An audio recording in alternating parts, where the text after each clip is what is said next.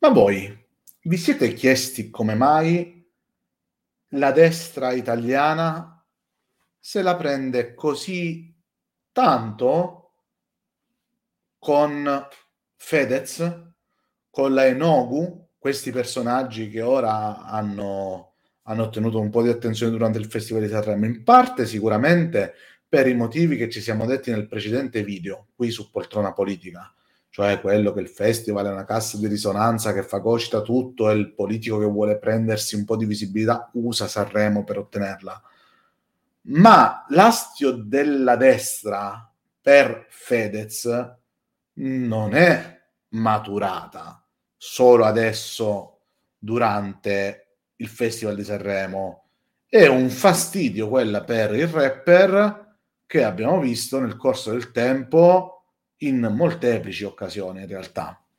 Sicuramente il festival, come, come fa con tutte le cose che gli gravitano dentro o intorno,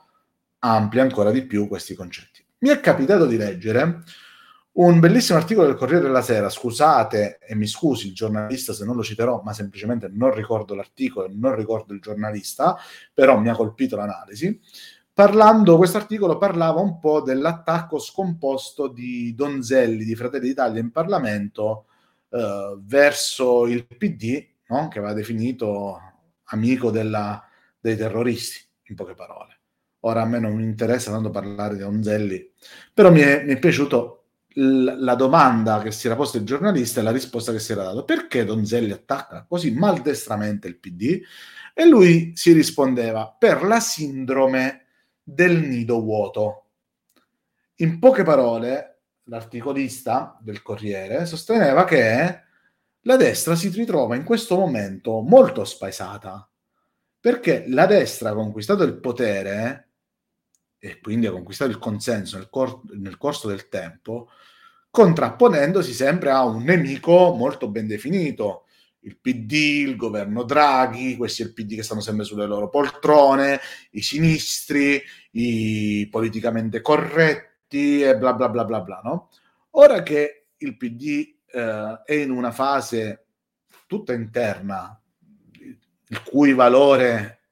capiremo tra non molto, sto parlando delle, delle, delle primarie, ed è praticamente sparito dal Parlamento, è sparito dalla comunicazione, sparito dai media, non essendo eh, quindi eh, opposizione né sui media, né di concetto, né di valore, né sociale, né parlamentare, cioè non essendoci in opposizione, questa destra che ora governa e dovendo affrontare temi delicati e pesanti, tutti la guerra, il caro bollette, le sapete tutti, no? Che si ritrova senza un nemico a cui dare le colpe, un nemico da aggredire, qualcuno da indicare per sviare no, da,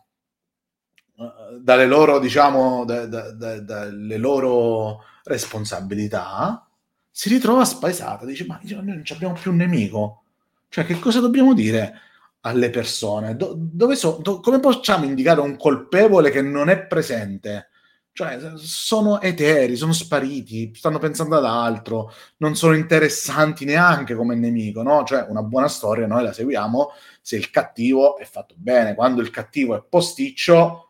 i personaggi devono essere grandiosi, la storia deve essere grandiosa, ma in questo momento la politica italiana non ha personaggi grandiosi, seppur la Meloni è un personaggio interessante, non ha una storia grando, grandiosa in questo momento, eh, servirebbe un nemico affascinante per attirare l'attenzione delle persone. Questo nemico affascinante in questo momento manca ed è qui la sindrome del nido vuoto, cioè nel nido non c'è nessuno.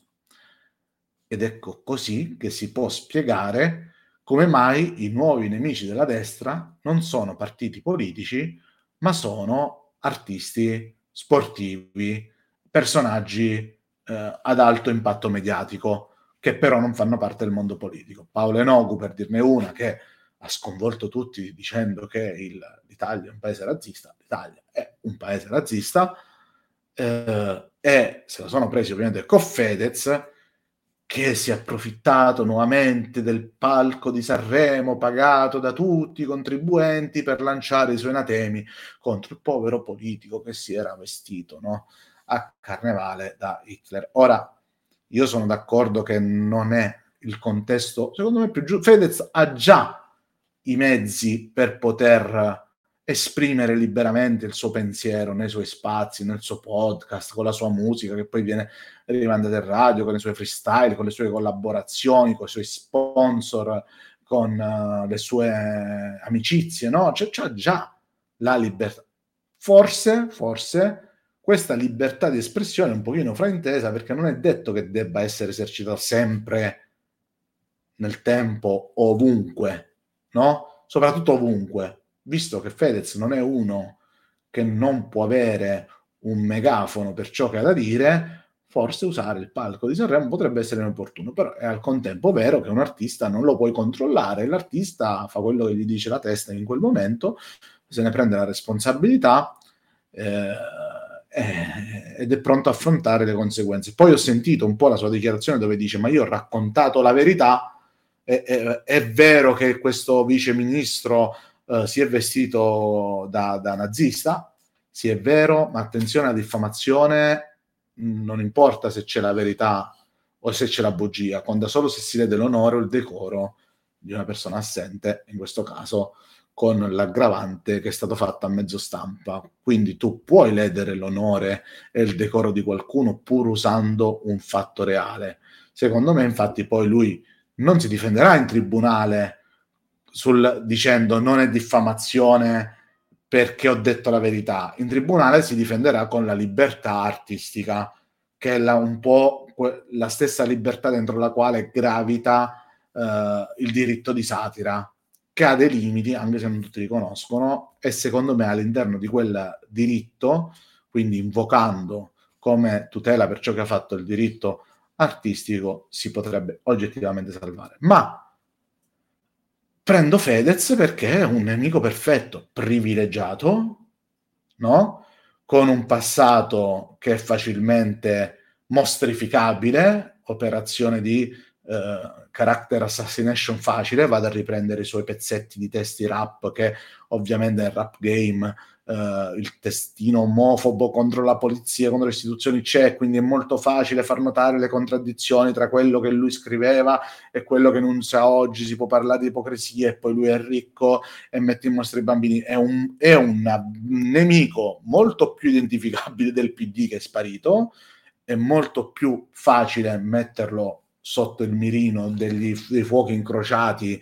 eh, della, dall'area di centrodestra e delle trasmissioni di centrodestra e dei giornalisti di centrodestra. Ed è molto più facile da colpire eh, rispetto a un Benigni che pur può infastidire la destra ma che ovviamente su, si espone sempre molto poco e quando si espone eh, il, il, il la critica a quell'area di centrodestra è sempre molto un sottotesto che o lo fai notare o non se ne accorge veramente nessuno, poi può stare antipatico per mille ragioni, eccetera, eccetera, ma eh, sicuramente è più un intellettuale, è un qualcuno su cui i giornali di sinistra farebbero più facilmente, è più facile che si schierino a favore, ma soprattutto Fedez non ha una vera ideologia politica, Fedez sposa delle battagliette no? sposa la battaglietta della marijuana libera, sposa la battaglietta del, de, delle libertà di mettersi lo smalto, però non è schierato politicamente. Cioè, mi sembra addirittura che abbia dichiarato, potrei sbagliarmi, chiedo scusa se uh, fraintendo, se ho frainteso o ricordo male, eh, che lui non vota, che lui non vota per nessuno. Quindi è un non pericolo, è solo un nemico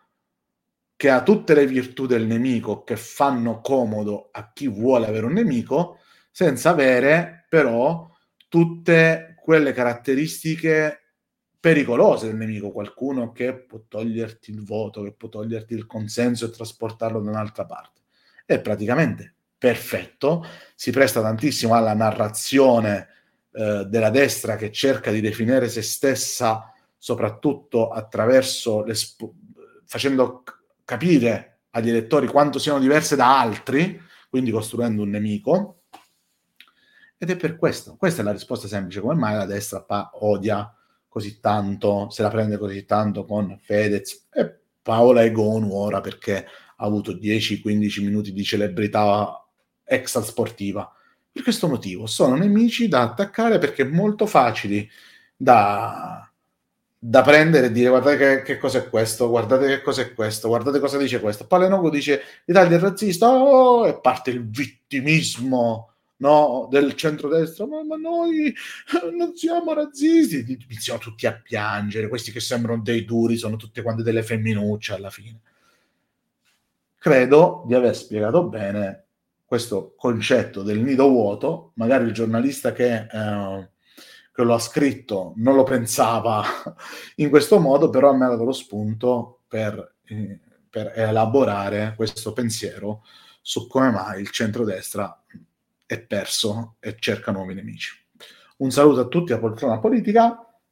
seguitemi su Instagram, Twitch e tutte le altre varie piattaforme perché quando non sono qui sono spesso altrove e a parlare di queste cose.